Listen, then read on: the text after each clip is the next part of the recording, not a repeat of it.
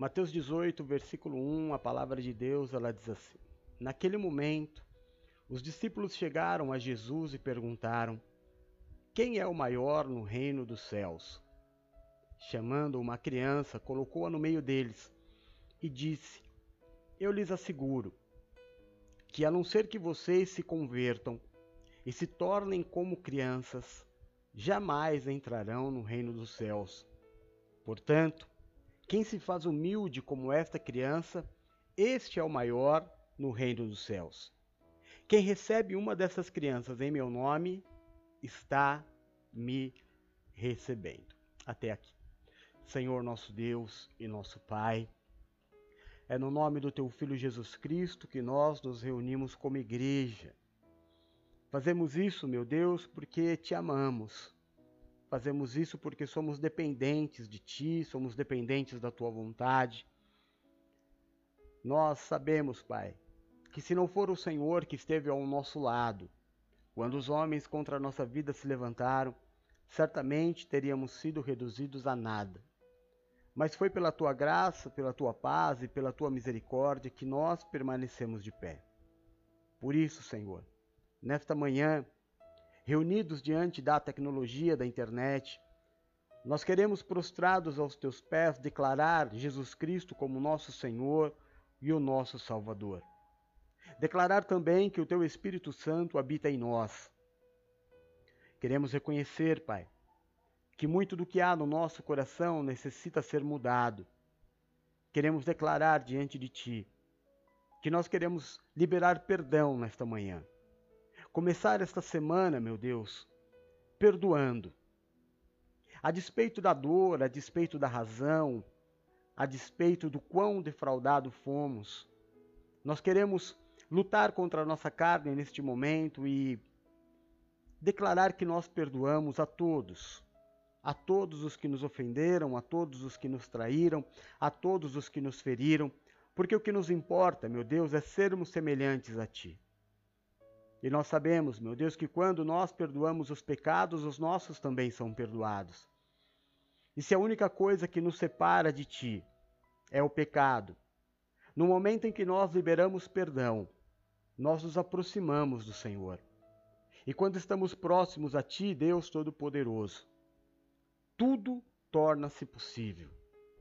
Porque existem coisas que na naturalidade humana é impossível, mas nada é impossível para Ti, Senhor.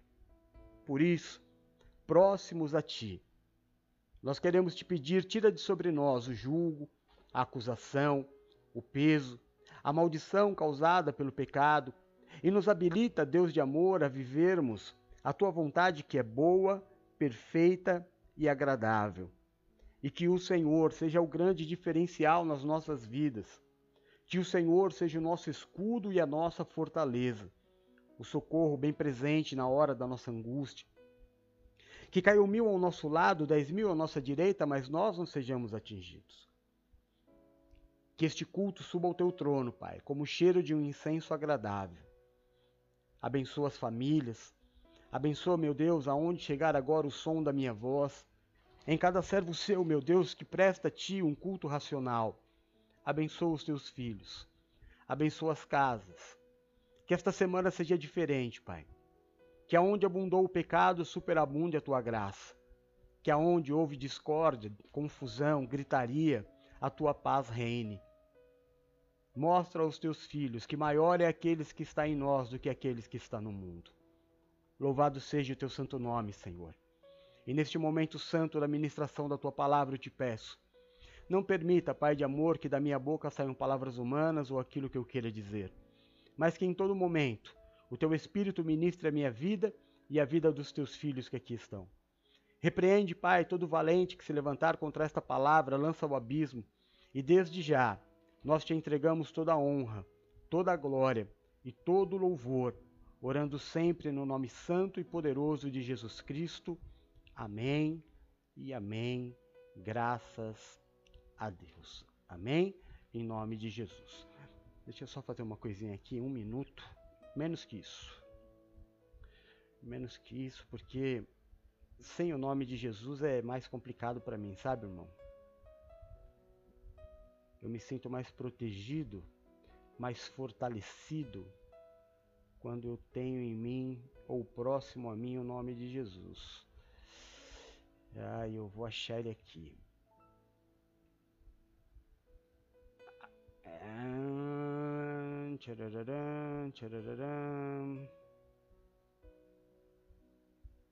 Pronto. Assim vai ficar melhor para mim, muito melhor para mim. Quer ver, ó, como um passe de mágica?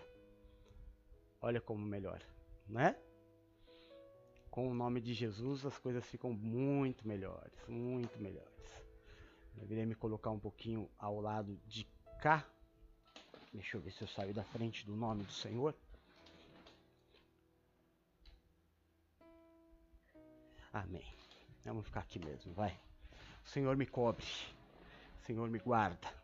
Agora eu fico mais à vontade, agora eu fico folgado, viu, irmão? Agora eu fico folgado para pregar a palavra. Sem Jesus por trás, fica difícil, não é? E a gente vai só na nossa carne, aí não dá certo. Melhor é ir com Jesus nos dando a cobertura. Bom, essa palavra ela começa, é claro que você sabe, hoje é domingo, domingo pela manhã, nós vamos estudar todo o capítulo 18. Mas a palavra começa com uma simbologia.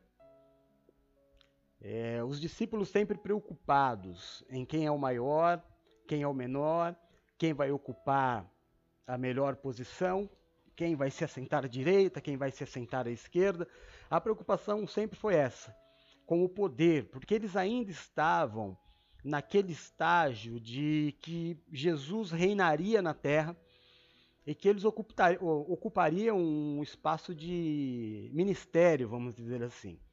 Que um seria o ministro das finanças, o outro da economia, o outro das minas e energias, e sabe, por assim por diante. Então cada um estava pensando nessa parte. Então a preocupação deles sempre foi essa. E eles chegam para Jesus mais uma vez. E eles perguntam, Senhor, quem é o maior no reino de Deus? E o Senhor, entendendo que já era hora deles entenderem o que realmente é o reino de Deus, o Senhor simbolicamente chama uma criança. E a criança vai até Jesus. E o Senhor diz aos discípulos, eu digo a verdade a vocês. Eu vou dizer a verdade a vocês. Se vocês não se converterem, e não é se converter a uma religião, não é se converter ao cristianismo, ou ao judaísmo, ou ao islamismo, ou ao catolicismo. Não, não é esse tipo de conversão, é converter a tua vida. Se vocês não converterem o modo de viver, vocês não herdarão o reino de Deus. Porque para entrar no reino de Deus é necessário ser como esta criança. Estas foram as palavras do Senhor. Vamos rever? Chamando criança, versículo 2, colocou-a no meio deles e disse, eu lhes asseguro que a não ser que vocês se convertam e se tornem como criança, jamais entrarão no reino dos céus, porque quem se faz humilde como esta criança é o maior no reino dos céus. Então, é claro que o Senhor não está dizendo que... É claro que eu preciso explicar, porque você lembra que o Senhor falou algo semelhante a Nicodemos, no livro de João, capítulo 3, e Nicodemos pergunta, mas Senhor, pode eu, velho, voltar ao ventre da minha mãe? Quando o Senhor diz para ele que era necessário nascer de novo. Vocês lembram disso? Lembram dessa passagem?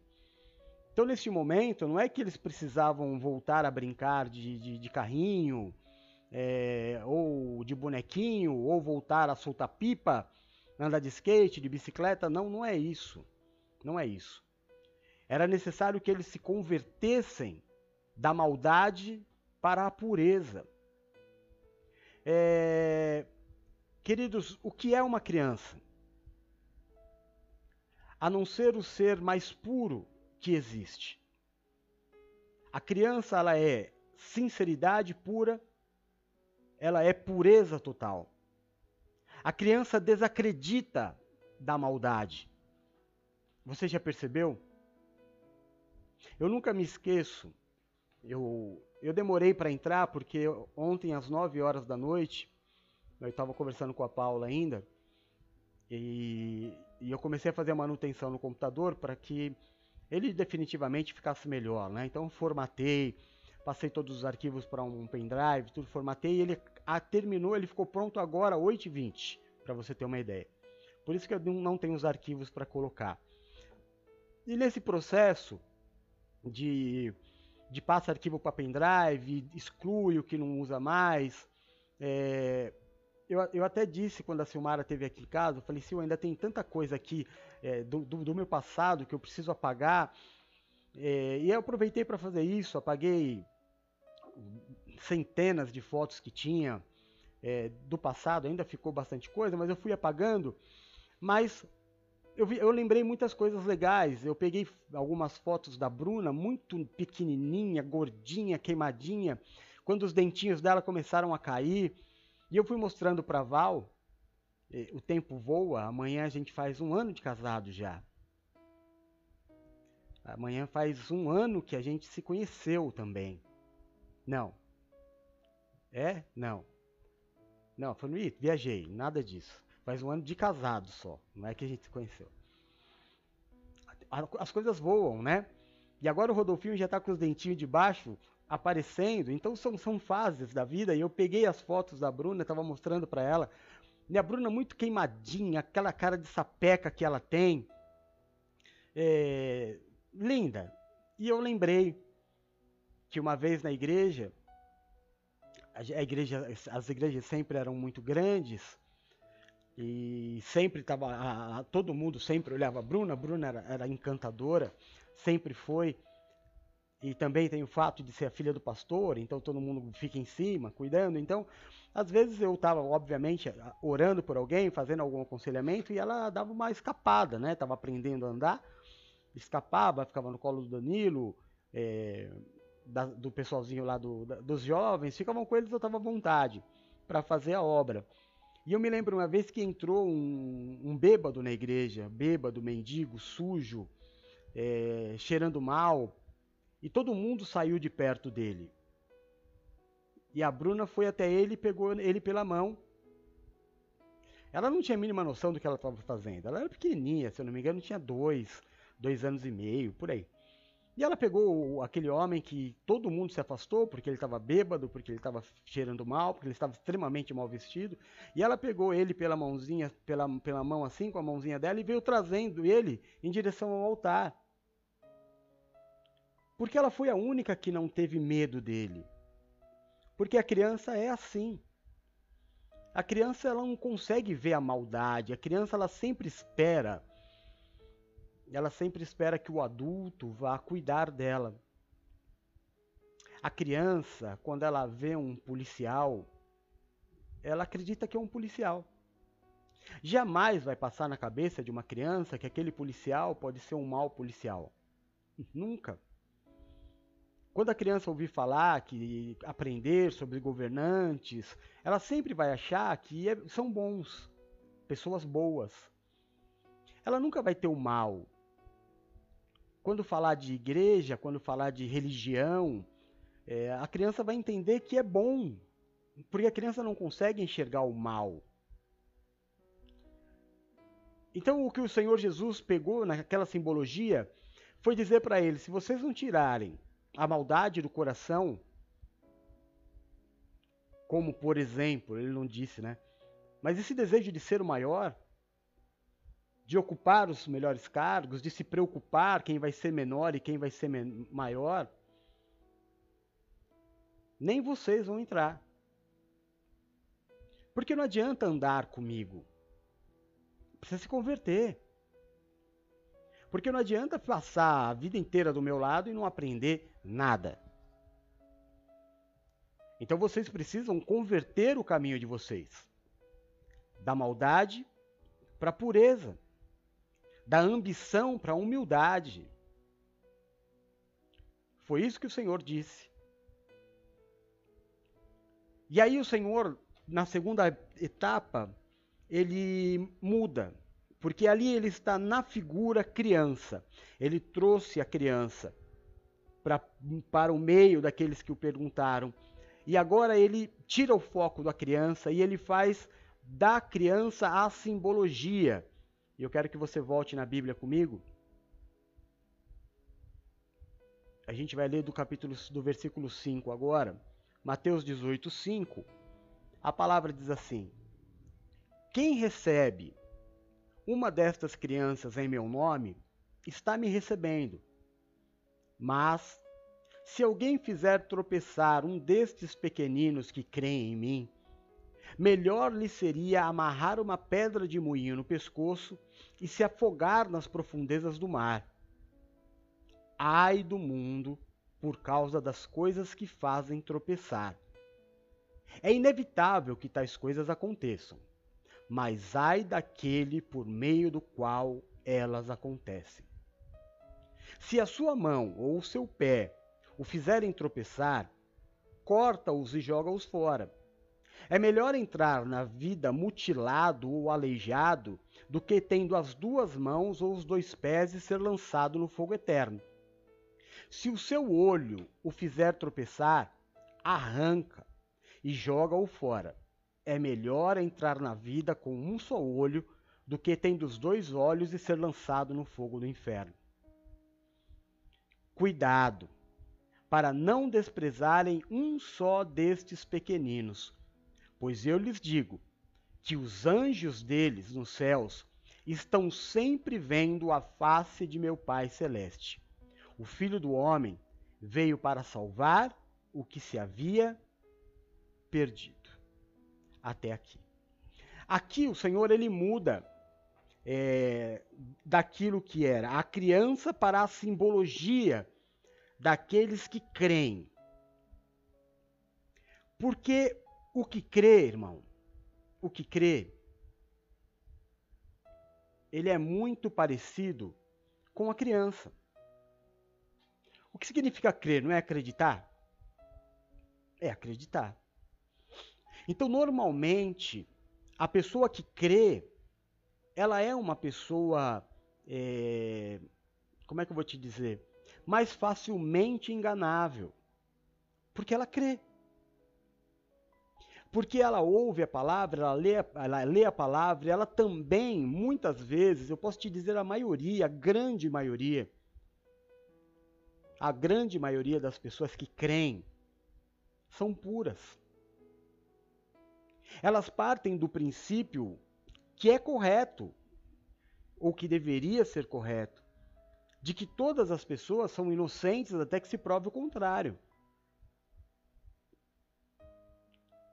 E aí elas acabam se prejudicando, porque elas creem. Elas creem numa palavra, elas creem numa amizade, elas creem em um namorado, elas creem numa promessa, elas creem. E são seres levados facilmente ao engano, E o Senhor está dizendo aqui, eu não quero que elas mudem, porque o reino dos céus vai ser dessas pessoas.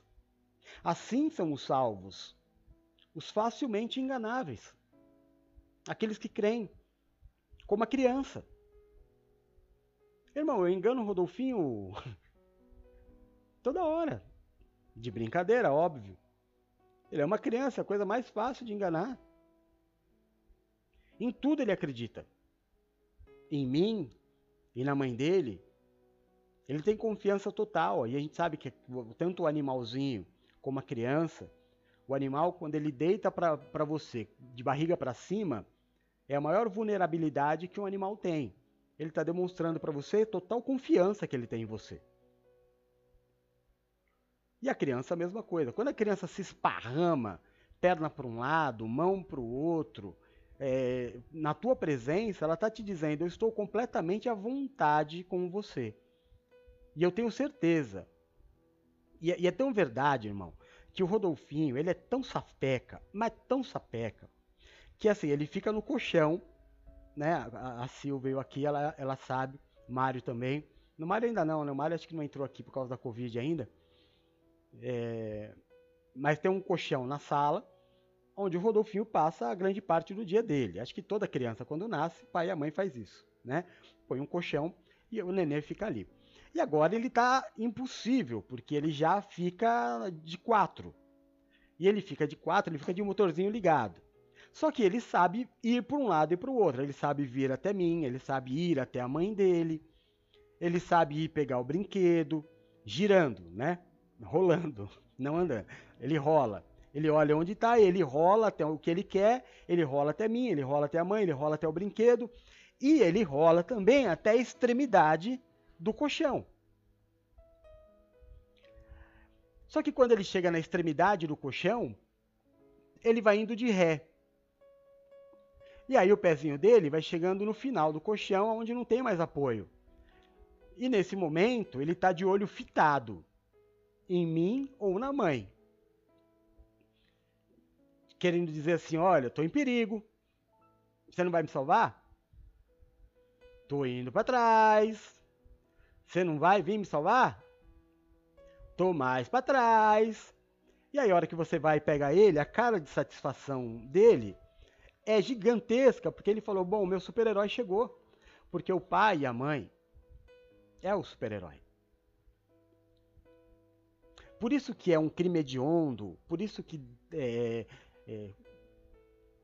sabe, quando um pai comete um ato de violência contra uma criança, a criança espera sempre do pai proteção. Sempre. Assim é o coração de uma criança. Ele está sempre contando...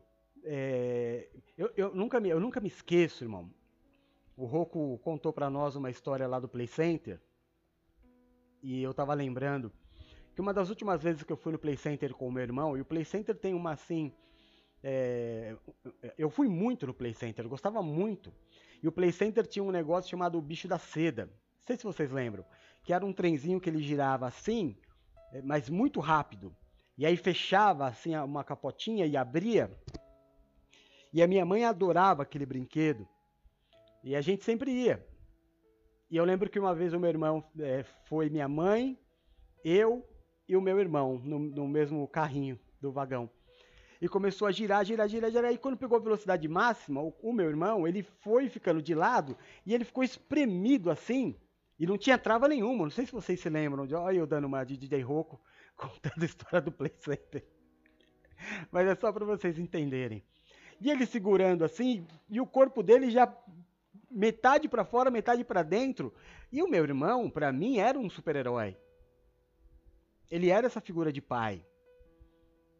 E eu fiquei extremamente abismado quando eu vi que ele se sentiu em perigo, e ele gritou, mãe!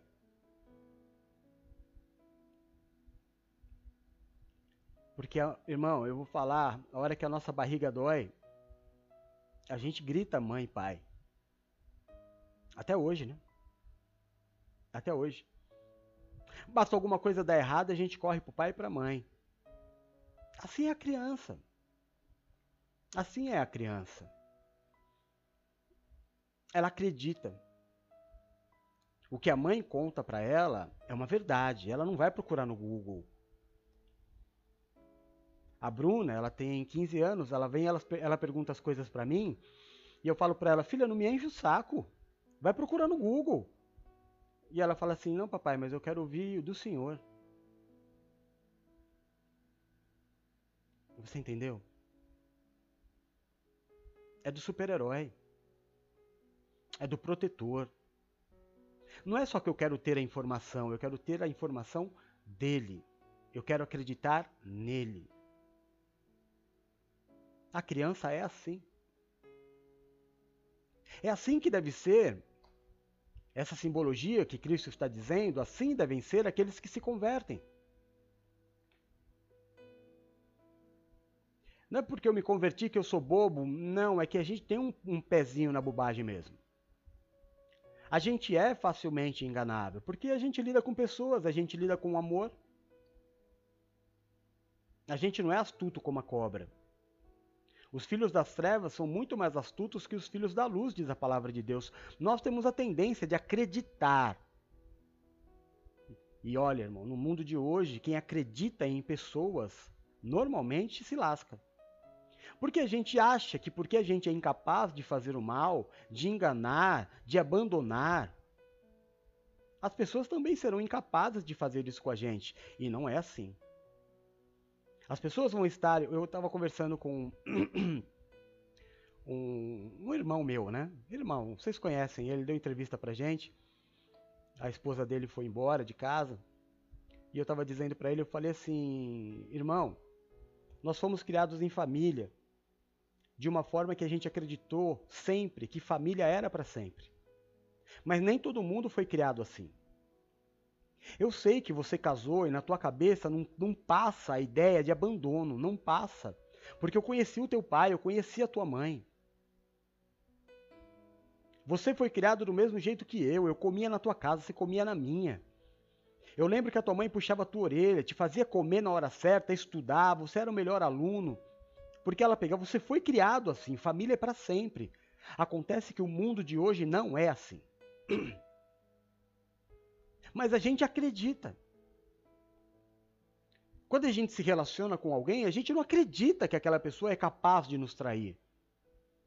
Quando a gente faz negócio com alguém, a gente não acredita que aquela pessoa é capaz de nos trair. Quando o rapaz veio aqui, indicado por um vizinho, para fazer a documentação da moto, e eu peguei aquele dinheirão e dei na mão dele... E porque era amigo do meu vizinho, eu não peguei recibo, porque eu não acreditava que alguém poderia me roubar assim na cara dura, como ele roubou. Com 40 e tantos anos. Nós somos assim. Nós somos esses fáceis de serem enganados. As crianças. A gente passa o dia inteiro estudando a Bíblia, aprendendo a crer, a acreditar, a perdoar, a dar mais uma chance. Não é assim que a gente vive? Então a gente vai amolecendo. Aquela parte que a vida ela deveria ter nos feito casca grossa. Eu estava vendo a entrevista da Nina ontem, teve uma hora que ela começou a falar dos bichos do pé, e eu falei, ah, não, eu estava jantando, eu falei, não vou ouvir agora não, depois eu depois eu ouço. Mas você pega a casca dura e você vai tratando aquela casca dura do pé, né? Você lixa, passa creme, passa, como é que chama? Solda, né? Solda aqui, solda ali, passa uma serra elétrica, uma lixadeira, e vai deixando o casco do pé liso, sem aquela casca. Assim é a obra, assim é Jesus. Ele vai tirando de nós a casca grossa. Quer um exemplo? João. João, quando começou a andar com Jesus, era o filho do trovão. Quando ele se tornou um apóstolo, foi o apóstolo do amor. Tô mentindo? Vocês estão me ouvindo bem? Me fala, tá? Se a música do fundo tá atrapalhando. Pedro era um homem casca grossíssima. Mudou demais. Porque andar com Jesus nos amolece. Ele não nos deixa rígidos, preparados para a batalha. Não, ele nos torna dependentes. Sabia, irmão? Andar com Jesus amolece, nos deixa dependentes, como uma criança. Aí você fala assim, apóstolo, então estamos lascados. Quase isso, irmão. Ó.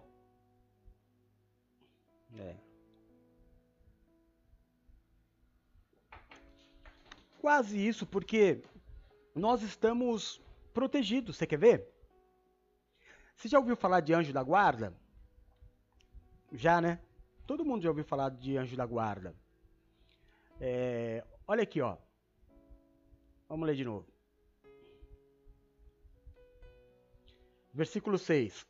Mas se alguém fizer tropeçar um destes pequeninos que creem em mim, melhor lhe seria amarrar uma pedra de moinho no pescoço e se afogar nas profundezas do mar. Ai do mundo, por causa das coisas que fazem tropeçar. Eu sei que é inevitável acontecer, mas ai daquele pelo meio do qual acontecer. Você está entendendo? Aí mais aqui embaixo, ó. Versículo 10. cuidado para não desprezar um só desses pequeninos, porque eu lhes digo, os anjos deles nos céus estão sempre vendo a face de meu Pai Celestial. Então o Senhor, o Jesus, ele está dizendo assim, eu quero que vocês sejam cada vez mais humildes, cada vez mais mansos, cada vez mais cheios de amor. Mas ai, mas ai, de quem fizer um desses pequeninos tropeçar. Eu sei que tropeçar é inevitável no caminho de uma criança. Eu sei que cair e levantar faz parte do aprendizado de uma criança. Mas ai da pedra de tropeço. Ai. Eu sei que no mundo tereis aflições, mas ai daquele que causar aflição em um dos meus pequeninos. E não despreze os meus pequeninos, por eles parecerem bobos, por eles parecerem inofensivos, porque cada um deles tem um anjo grudado, e que vem o meu Pai face a face. Eu vou te dar um toque. Eu vou falar agora mais igual DJ Rocco do que igual Jesus. Eu vou dar um toque para você.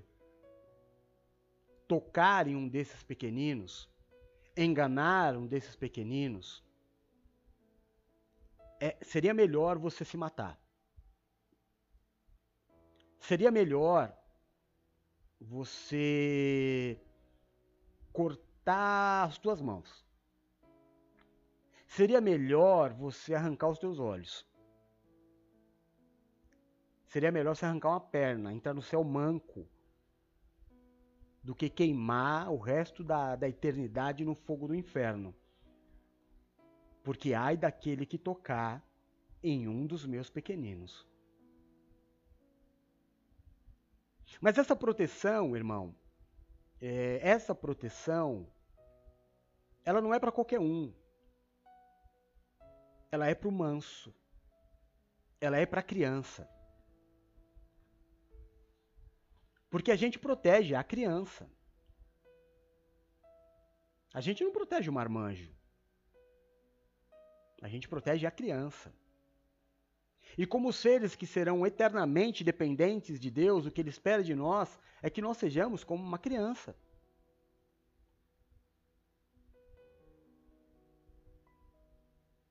Deus vai levantar pessoas para cuidar das suas crianças.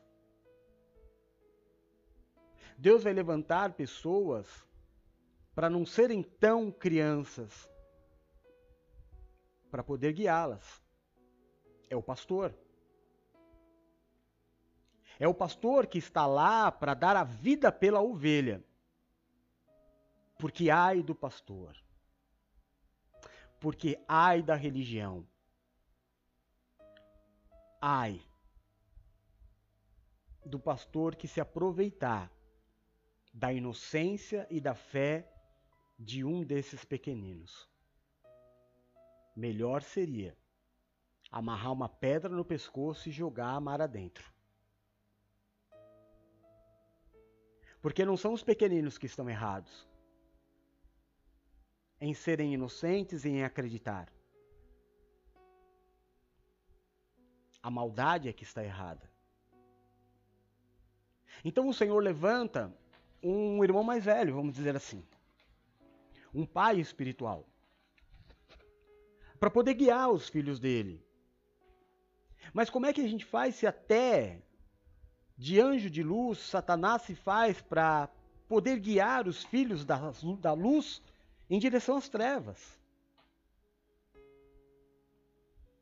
Este talvez seja o grande problema, mas nós temos a segurança. O Senhor está dizendo assim, eu vou protegê-los.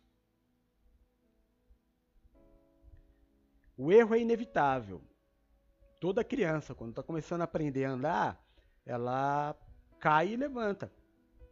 Mas apóstolo, e a pessoa que vem do mundo, ela vem cheia de vício, de maldade, às vezes veio de um adultério, às vezes fez um monte de coisa errada, chega na igreja, como é que ela faz? O que que o Senhor disse para Nicodemos? Precisa começar de novo. Está disposto? Está disposto a nascer de novo? Está disposto a começar uma nova caminhada? Está disposto a me ouvir? Está disposto a ser pastoreado? Porque de filho do trovão você vai acabar sendo chamado de apóstolo do amor. Mas você precisa desejar ser como uma criança, porque estes são os pequeninos de Jesus.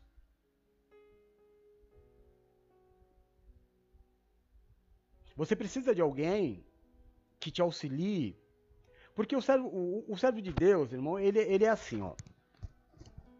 E não é ignorância, é bondade. É bondade. Presta atenção no que o apóstolo vai te dizer. Isso é inerente de nós que somos servos de Deus. Presta, por favor, atenção. Eu vou pegar aqui quem que me escreveu por último. Adriana. Bom, Adri. Adri é uma serva de Deus. Então ela está na igreja todo dia. Todo dia não, ela está na igreja direitinho, ouve a palavra, serve de Deus, é serva de Deus. Pronto. Ela tem uma dívida de cartão de crédito. Aí, o que ela entende que é certo? Não é certo dever, eu vou no banco e eu vou negociar. Ela vai no banco com toda a inocência dela. Aí ela tem uma dívida de 1.000, do cartão. Aí ela senta com o gerente. O gerente já traz para ela uma proposta de 20 parcelas de 100. Ela não vai ter a maldade de falar assim, esse cara está me roubando. Na cabeça dela é assim, esse cara é formado para ser isso, é um homem honesto, está me passando a melhor opção. Ela olha a parcela de 100, cabe no bolso dela, ela assina o papel e ela nem percebe que ela vai pagar 2 vezes mais a dívida dela. Aí a Adri deve estar pensando assim, não pai, eu não faço isso. É porque você é a irmã mais velha, filha. É porque você já é bispa. Você é aquela que foi levantada para ajudar. Mas você pode ter certeza que existem milhões de servos de Deus que são assim na fé e no proceder. Não consegue ver maldade. Quer um exemplo bem próximo a mim? Minha esposa. Minha esposa andando na orla da praia, com o celular na mão, andando de bicicleta. Qual é o problema? Eu estou andando na praia, de bicicleta, meu, quem que vai fazer uma maldade? O rapaz passou e arrancou o celular da mão dela. Você sai de casa pensando nisso? Não. Mas tem que ter alguém que esteja pensando por você. Na verdade, Deus não quer que você saia pensando nisso. Que você tenha o mal, mas você tem que ter alguém que esteja orando por você e que seja como teu pai e a tua mãe, que muitas vezes você não tem mais, se tem, amém? Que vai dizer para você, olha, toma cuidado. Avisa quando chegar. Manda mensagem no caminho. Isso é cuidado. Então a pessoa, quando ela se converte, ela se torna o quê? Um pequenino de novo. Ela precisa ser acompanhada em liberdade, em amor, mas precisa ser pastoreado. Agora, o que ele precisa? Desejar. Porque se ele não desejar, ele vai precisar não de um amor, ele vai precisar de uma religião, de alguém que fique vigiando ele 24 horas por dia. Por isso que a conversão é um passo de desejo. Eu preciso desejar Jesus. E entender que no processo da conversão existem os tropeços, sim. E que o próprio Senhor disse, são inevitáveis. Ele escreveu, está na Bíblia, mas ai daquele que fizer o inevitável acontecer. Foi como Judas, Porque era inevitável que Cristo seria traído e crucificado. Era inevitável. Mas ai daquele que tornou o inevitável inevitável. Você está entendendo? Tudo bem, vai acontecer, mas ai daquele que for o responsável pelo acontecimento. Porque estes pequeninos, humildes, essas crianças, têm um anjo. Por isso, quando a gente é criança, a gente ouviu sempre falar do anjo da guarda, anjo da guarda, anjo da guarda, baseado nessa passagem. É claro que nenhum anjo te escuta, é claro que nenhum anjo ouve a tua oração. Que não adianta você falar, ai, anjo, me ajuda. Não, ele não te serve, ele serve a Deus e só ouve a voz de Deus. Mas que você tem anjos cuidando de você, você tem. Então o problema não é você, o problema é o mundo. O problema não é quantas vezes você foi abandonado, o problema é quantas vezes você abandonou. Foi o que eu disse para o meu amigo. Ele falou, cara, eu tenho um testemunho. Eu falei, mas vem cá, deixa eu te falar uma coisa. Quem é que saiu de casa?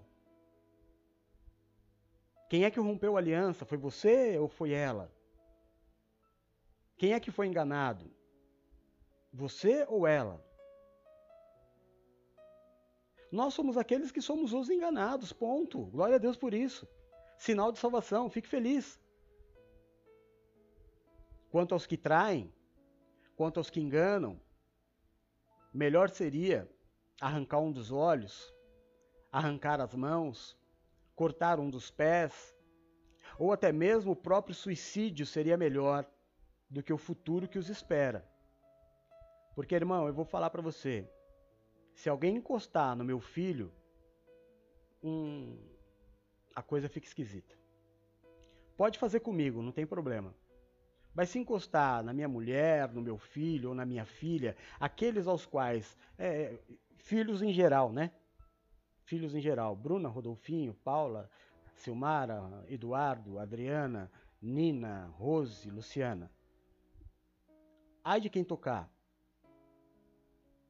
Uma vez teve um doido que quis tocar. E ligou pra mim no meio da igreja, no meio do culto, e falou assim, eu vou aí, bato nela em você. Eu falei assim, tô na porta. E fui pra porta. E aí ele veio. E aí eu levei ele pro canto pra conversar e ele nunca mais apareceu.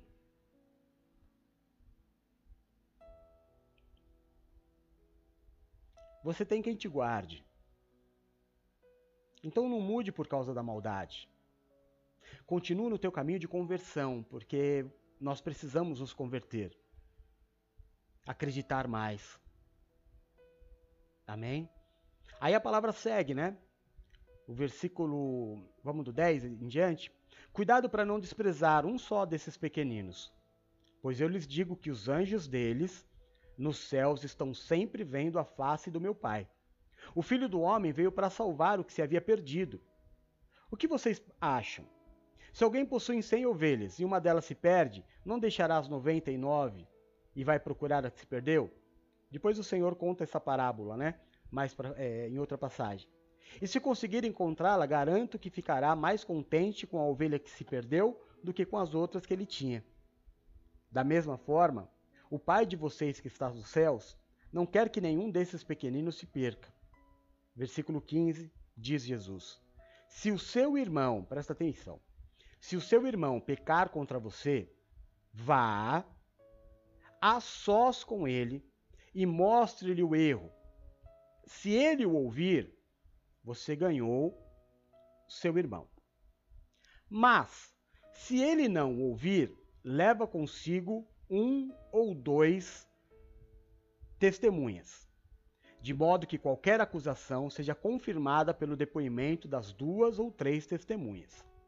Se ele se recusar a ouvi-los, conte à igreja. E se ele se recusar a ouvir também a igreja, trate-o como pagão ou publicano. Amém? Então aqui o Senhor dá um proceder em relação à igreja. Se você vê o teu irmão pecando, você não tem nada a ver com isso. Você não está na igreja para ficar vendo o erro dos outros. Mas, se o teu irmão errar com você, não abre a tua boca para falar para ninguém. Você chama ele. Primeiro você chama ele. Aí você vai tratar o erro dele com ele. Se ele der de ombros e não quiser te ouvir, você vai lá e vai chamar dois. Aí o Eduardo pisou na bola comigo, né? Aí eu chamei ele para conversar. Falei, Eduardo, ó, você fez isso, isso, isso. Ele falou, ah, não quero te ouvir. Então, peraí. Nina, Paula, vem aqui. Eu preciso que vocês me acompanhem. Ah, o quê? Que vocês só sejam testemunhas. Venham aqui.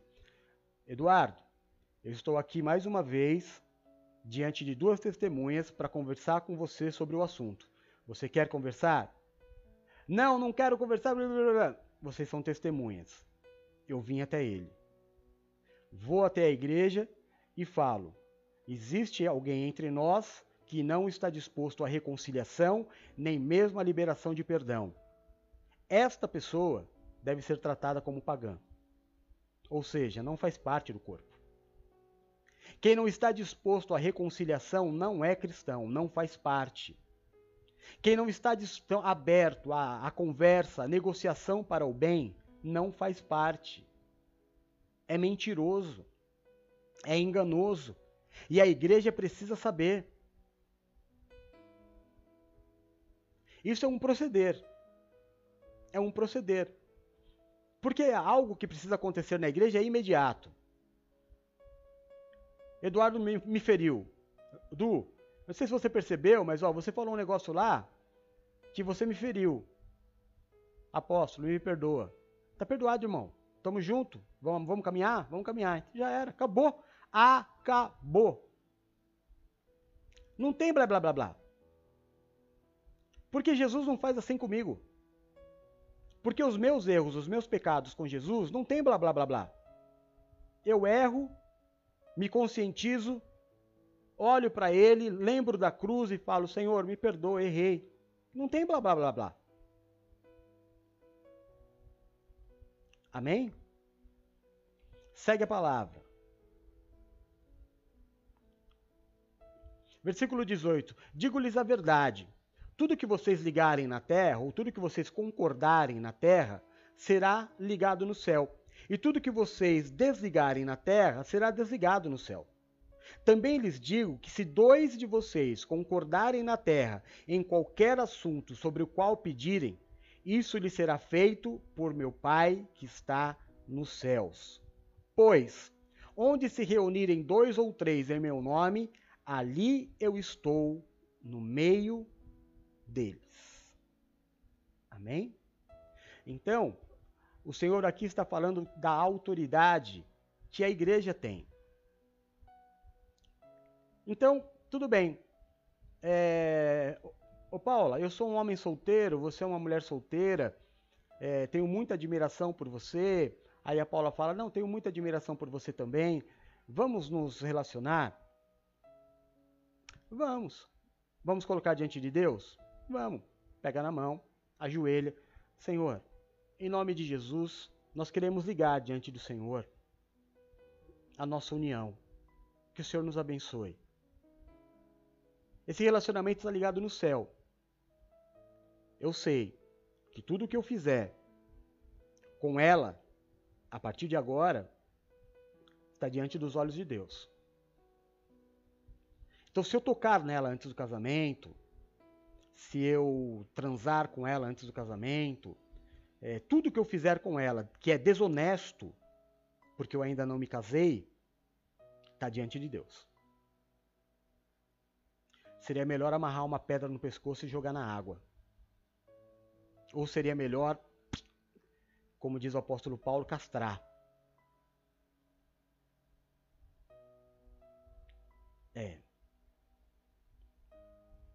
Ou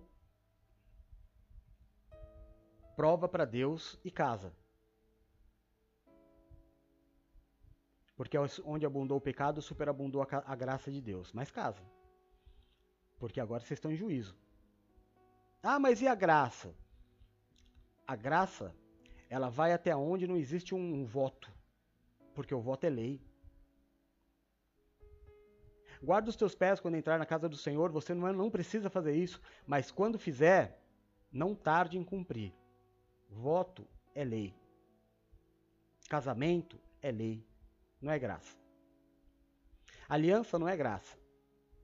Aquilo que dois ligarem na terra, está ligado no céu. Ah, mas não deu certo, vamos desligar. Desliga. Ah, eu vou desfazer o casamento. Desliga na terra, está desligado no céu, paga o preço.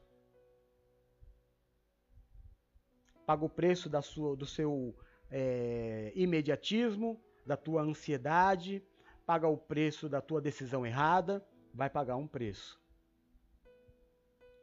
Porque você cai em descrédito diante da sociedade, da igreja, do mundo espiritual. Porque aí você vai arrumar outra namorada, e aí você vai pegar a mãozinha dela e você vai ajoelhar com ela e vai falar: Senhor, eu consagro a ti esse casamento, e vai transar com ela também e não vai casar com ela também. Mas tudo bem. Eu confundo a graça com a lei. A vida é graça. Mas eu me meto na lei por causa do pecado, por causa do desejo, sabe? Eu faço aliança, e quando eu faço aliança, é lei. Aí lasca tudo. Eu já não tenho livre-arbítrio. Quando eu fui ungido, eu perdi o livre-arbítrio de servir. Agora eu sou escravo de Cristo. Eu não posso parar agora a hora que eu quiser. Acabou, para mim acabou. Livre-arbítrio, para ungido, não tem.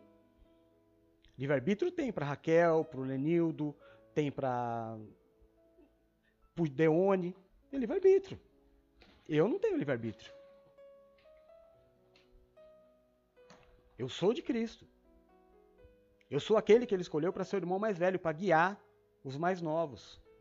Para guiar a Raquel, para guiar o Deone, para guiar a Olene. Então, quando eu decido, irmão, ligar alguma coisa na terra, ela está imediatamente ligada no céu. Sabe, eu me lembro como se fosse hoje. A primeira coisa que eu fiz foi conversar com a mãe da Valéria, que eu falei para ela: eu quero me casar com a tua filha. A senhora me dá a bênção? Ela deu a bênção. Eu peguei a Valéria, nós nos ajoelhamos no sofá e eu falei: Senhor, eu estou aqui fazendo um voto, consagrando este relacionamento no altar.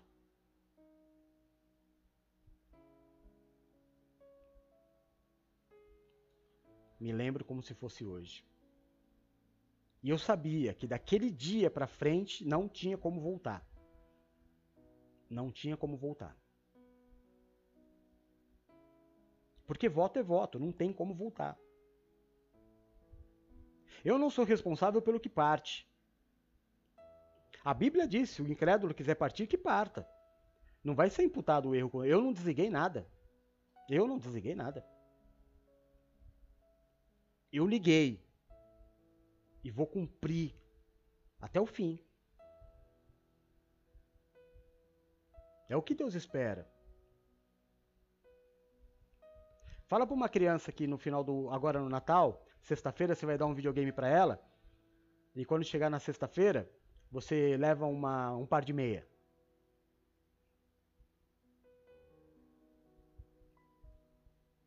Criança, irmão. É a palavra, confiou. A criança não sabe quanto custa, a criança não sabe se é difícil, a criança confia. Deus quer que você seja esta pessoa. A pessoa que cumpre com aquilo que fala. Toma cuidado, o que você ligar na terra está ligado no céu. E aquilo que duas pessoas, em concordância, orarem, meu Pai vai dar. Porque a oração em concordância, ela é poderosa. O que nós fazemos todos os dias às 6 horas é muito poder de Deus. Porque quando pessoas oram juntas, no mesmo propósito, Deus atende. Amém? Em nome de Jesus. Versículo 20. Perdão, 21. Então Pedro aproximou-se de Jesus e perguntou: Senhor, ei, Rose, cadê? Peraí. Cadê a Rose? Ô, Rosinha, quem diria que a gente ia cair nesse versículo hoje, hein? É que você deu uma repaginada nele, né? Tá, vamos ler, né? Tá bom. Então Pedro aproximou-se de Jesus e perguntou: Senhor, até engasguei. Quantas vezes deverei perdoar meu irmão quando ele pecar contra mim? Até 7 vezes? E Jesus respondeu: Eu lhe digo, não até 7, mas 77 vezes 7. Ai, tô brincando, irmãos. Jesus respondeu: Eu lhe digo, não até 7, mas 70 vezes 7. Por isso, o reino dos céus é como um rei que desejava acertar contas com seus servos. Quando começou o acerto, foi trazido à sua presença um homem que lhe devia uma enorme quantidade de prata. Como não tinha condições de pagar, o Senhor ordenou ele, sua mulher, seus filhos e tudo que possuía fossem vendidos para pagar a dívida. O servo prostrou-se diante dele e lhe implorou: Tem paciência comigo que eu te pagarei. O senhor daquele servo teve compaixão dele, cancelou a dívida e deixou ele ir. Versículo 28. Mas quando aquele servo saiu, encontrou um dos seus conservos que lhe devia 100 denários, 100 dias de trabalho. Agarrou-o e começou a sufocá-lo, dizendo: Paga-me o que me deve. Então o seu conservo caiu de joelho e implorou-lhe: Tenha paciência comigo e eu lhe pagarei. Mas ele não quis, antes saiu e mandou lançá-lo na prisão, até que pagasse a dívida. Quando os outros servos, companheiros dele, viram o que havia acontecido, ficaram muito tristes e foram contar ao seu senhor tudo o que havia acontecido. Então o senhor chamou o servo e disse: Servo mau, cancelei toda a sua dívida porque você me implorou. Você não devia ter tido misericórdia do conservo como eu tive de você? Irado, seu senhor entregou aos torturadores até que pagasse tudo o que devia. Assim também lhes farás meu Pai Celestial, se cada um de vocês não perdoar de coração a seu irmão. Ó. Viu? Entendeu?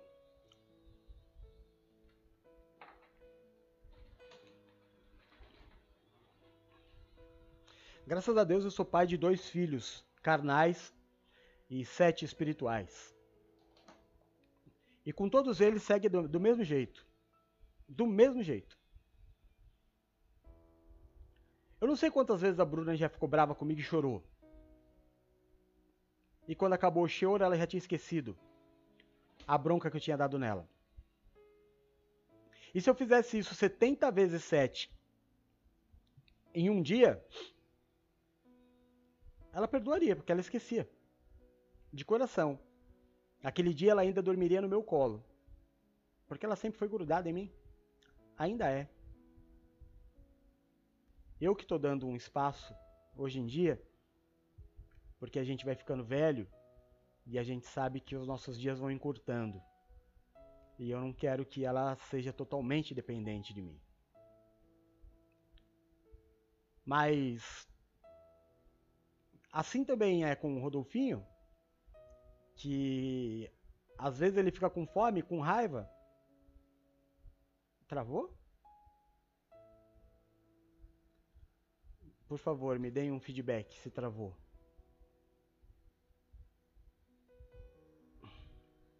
Ou foi só pra Lu?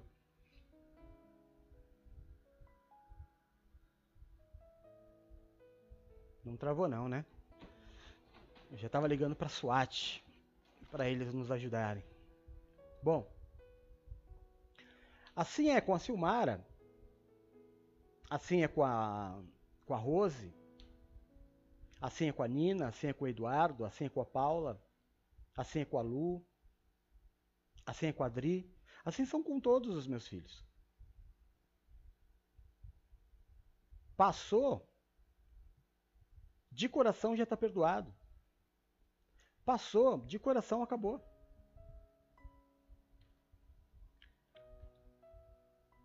E se não for assim, Porque todo mundo sabe a oração do Pai Nosso, mas a oração do Pai Nosso não termina no amém. Livra-nos do mal, amém. O Senhor Jesus, ele segue na oração do Pai Nosso, ele diz assim: porque se perdoardes os pecados cometidos contra ti, os teus também serão perdoados.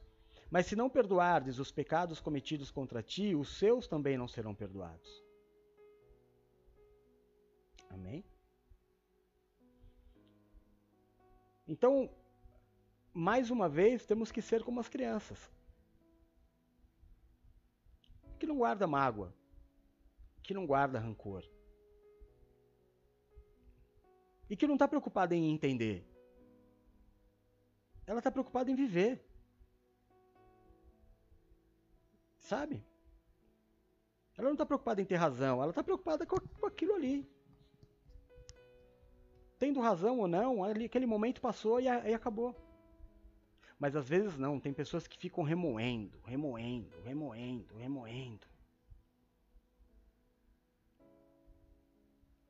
Você tem que perdoar.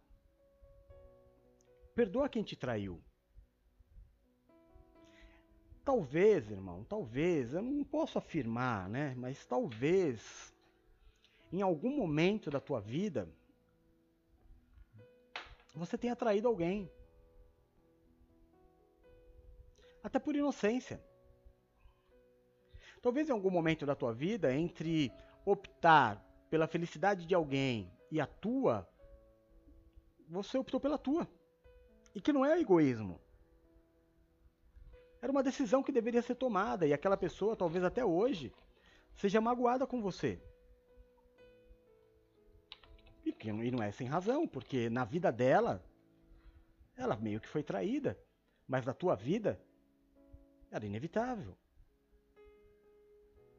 Inevitável você chegar até aqui e não ter magoado ninguém na tua vida. Não ter errado com ninguém. Impossível.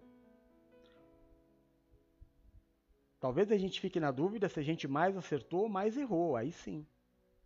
Talvez você tenha sido abandonado por alguém. Em algum momento da tua vida, você também abandonou alguém. Por imaturidade ou por não conhecer ainda Cristo. Em algum momento da tua vida, você já gritou com alguém. Você já ofendeu alguém. Então, tudo que fizerem contra você, em algum momento da tua vida, você pode ter feito com o outro também. E aí você precisa perdoar. Para terminar, eu quero dar um exemplo claro, bem claro. Uma vez um rapaz veio orar porque ele tinha uma dívida, uma dívida alta. Né, acho que era 35 mil reais, alguma coisa assim. E era uma dessas reuniões que a pastora Rose faz de segunda-feira, de vida profissional e financeira. E tinham muitas pessoas naquele dia, e quando terminou o culto, ele veio conversar comigo e ele falou assim: bispo, ora por mim, que eu tenho uma dívida, ora para essa dívida ser perdoada. Eu falei: claro, irmão, vamos orar. Aí eu peguei nas duas mãos dele e a hora que aí eu olhei para ele, eu falei assim: irmão, me diz uma coisa. Tem alguém que deve para você? Ele falou assim: tem bastante pessoas. Eu falei: você está disposto a perdoar essas dívidas? Ele disse: não, bispo, não posso. Tenho conta para pagar.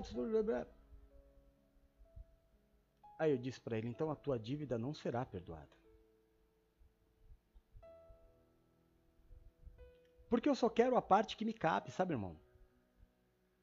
Eu quero a minha dívida perdoada, mas eu não quero perdoar. Foi a história que Jesus contou. Ao meu devedor, ao meu credor, eu vou para ele e, pelo amor de Deus, perdoa a minha dívida.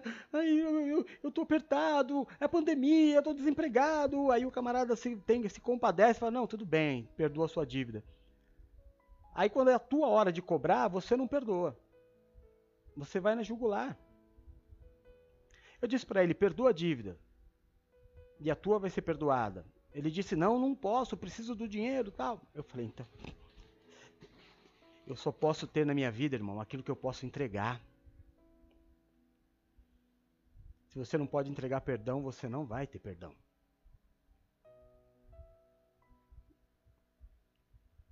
Nessas brincadeiras que a gente fazia, brincadeira é jeito de falar, né? De vender canecas e aquela correria toda que a gente teve até o ano passado. Muitas pessoas me pegaram e não pagaram. Eu não cobro. Eu não cobro, irmão.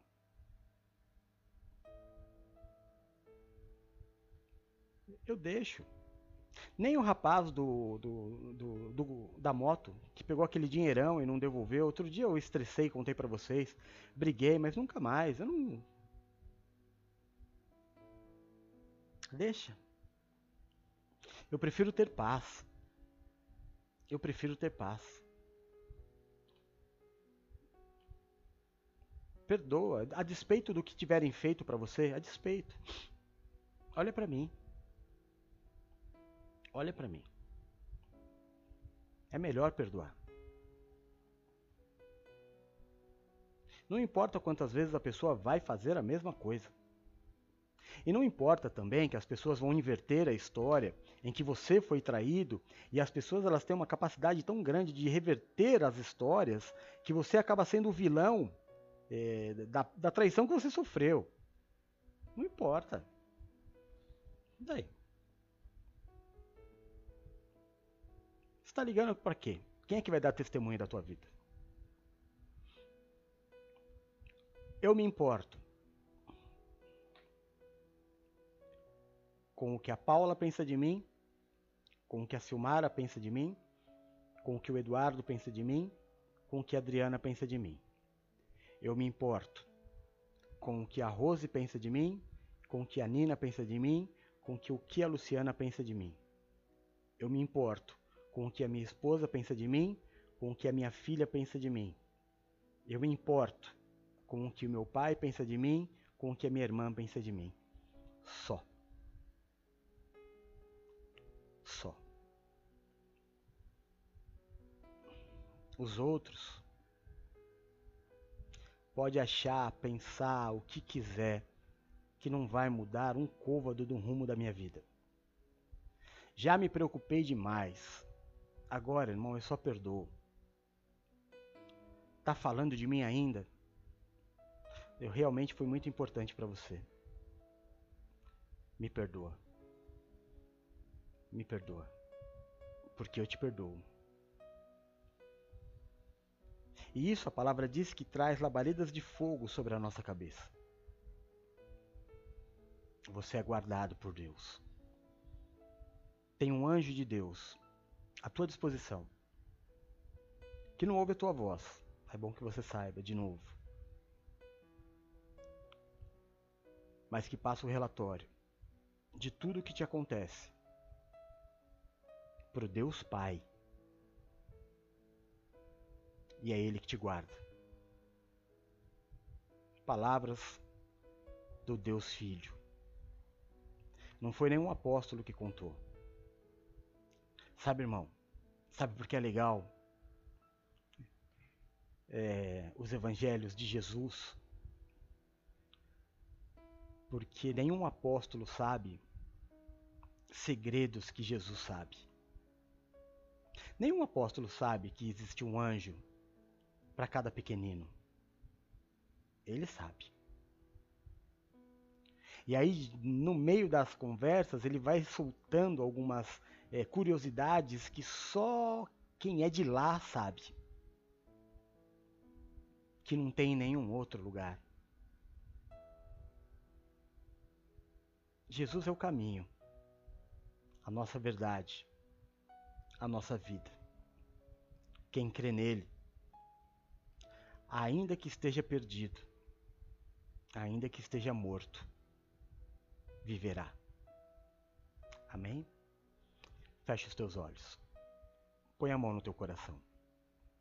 Eu vou dizer umas palavras, eu gostaria que você repetisse comigo.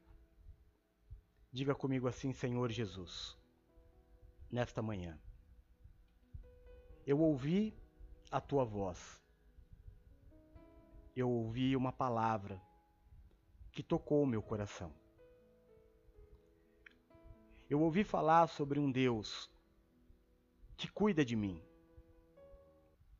Eu ouvi falar sobre um Deus que me guarda, que me protege, que me justifica, que me ama. Por isso, nesta manhã, Senhor, eu quero entregar a minha vida a Ti e ser um desses pequeninos. Se hoje eu sou reconhecido como filho do trovão, como o que fala alto, como homem cheio de autoridade, a partir de hoje eu quero começar a me humilhar, buscar a minha humildade e me tornar um dos Teus pequeninos. Recebe-me, Senhor. Escreve o meu nome no livro da vida, porque eu declaro: Jesus Cristo, Senhor, é o meu Deus, Senhor e Salvador. Coloca o meu nome no livro da vida e que dali jamais ele seja tirado. Eu te peço no nome de Jesus. Amém e amém. Se você fez essa oração com o apóstolo pela primeira vez, irmão, procure hoje, que é um dia que todas as igrejas estão abertas. Pode ser agora mesmo, pela manhã. Procure uma igreja e peça para ser batizado. Não fique naquele lugar, só seja batizado. A partir do momento que você for batizado, o Espírito Santo de Deus vai começar uma obra na tua vida. Leia a Bíblia, estude. No momento certo, Deus vai te conduzir para um ministério que Ele tem para a tua vida, para um pastor que Ele tem para a tua vida. Amém? E você vai ser a pessoa mais feliz do mundo, porque os teus dons serão valorizados. Não procure uma igreja por ela ser grande, bonita, confortável, cheia de gente. Deixe que Deus faça isso por você. Que você vai ser levado para um lugar onde você vai ser tratado como filho.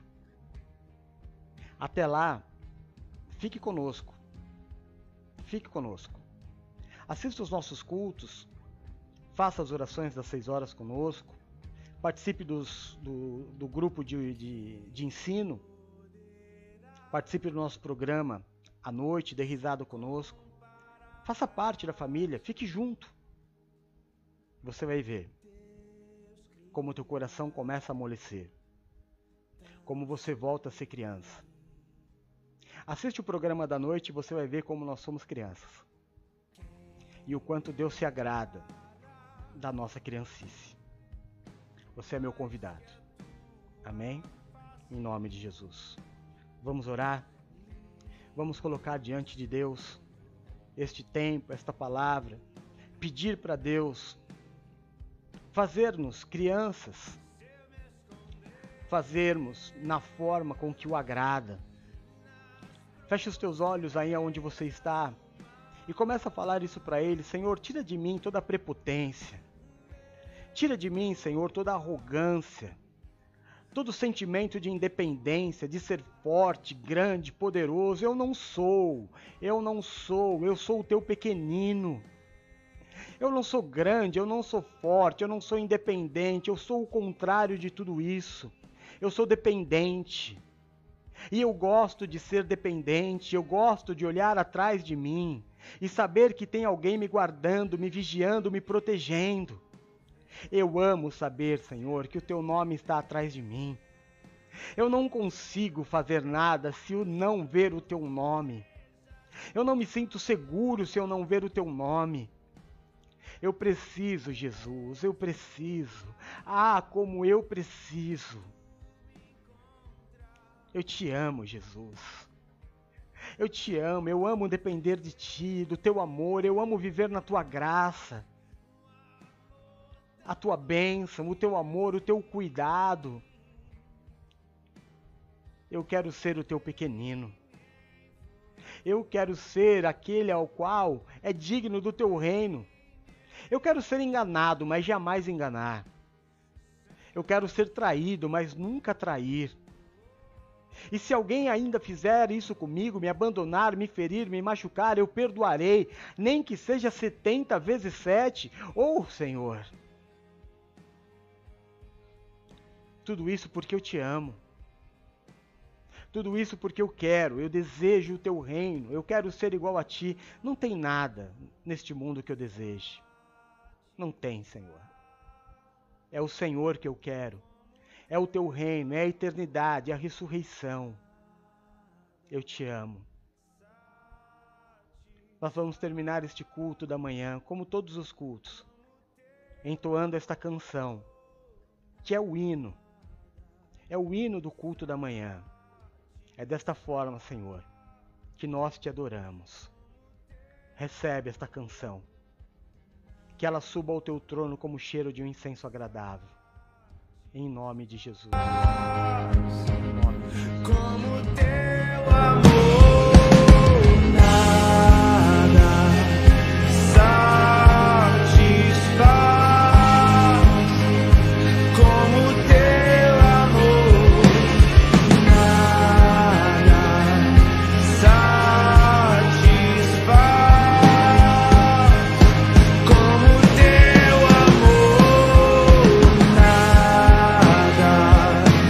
nada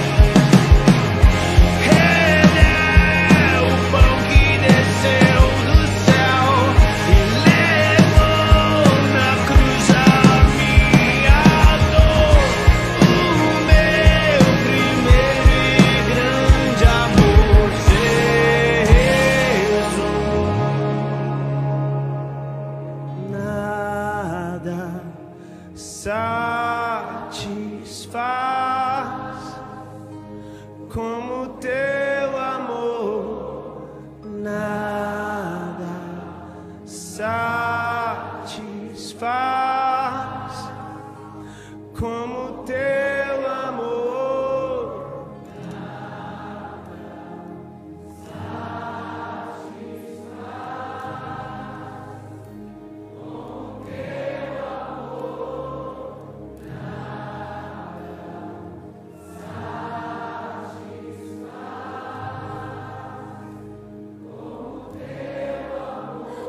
Lança fora o medo, encobre multidão de pecados. Nada satisfaz como teu amor, que lança fora o medo, encobre multidão de pecados. Nada satisfaz como teu amor, que lança fora o medo, encobre multidão de pecados. satisfaz como teu amor.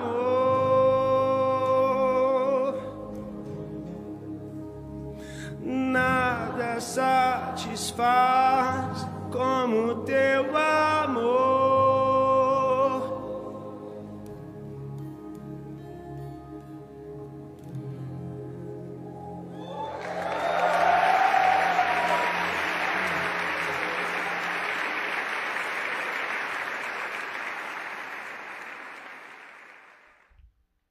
Glória a Deus. Amém? Glória a Deus. Deus seja louvado por este dia, por esta manhã, por este domingo, por esta semana que se inicia. Não há nada melhor do que começar a semana na presença do Senhor. Este é o último domingo antes do Natal e o penúltimo domingo do ano. Que grande bênção! Na quinta-feira, véspera de Natal, nós temos o nosso culto normal. Na sexta-feira, nós temos o nosso culto de Natal, que vai ser ministrado pela Bispa Adriana. Amém? Você é o nosso convidado para participar deste culto tão precioso. Natal é uma data tão especial, não é? Então, eu conto com a presença de todos vocês e dia 31, às 10h30 da noite, das nossas redes sociais, por causa da pandemia, o nosso culto da virada. Vamos receber todos juntos a palavra profética do ano de 2021. Vamos receber a palavra profética para cada mês do ano e vamos nos preparar para viver o melhor ano da história da nossa vida. Amém? Daqui a pouquinho nós estamos de volta, às 7 horas da noite, Domingo do Amor de Deus, versão noite. Quem são os pequeninos do Senhor? Amo você em Jesus, fica bem. Até mais tarde. Um beijo. Tchau.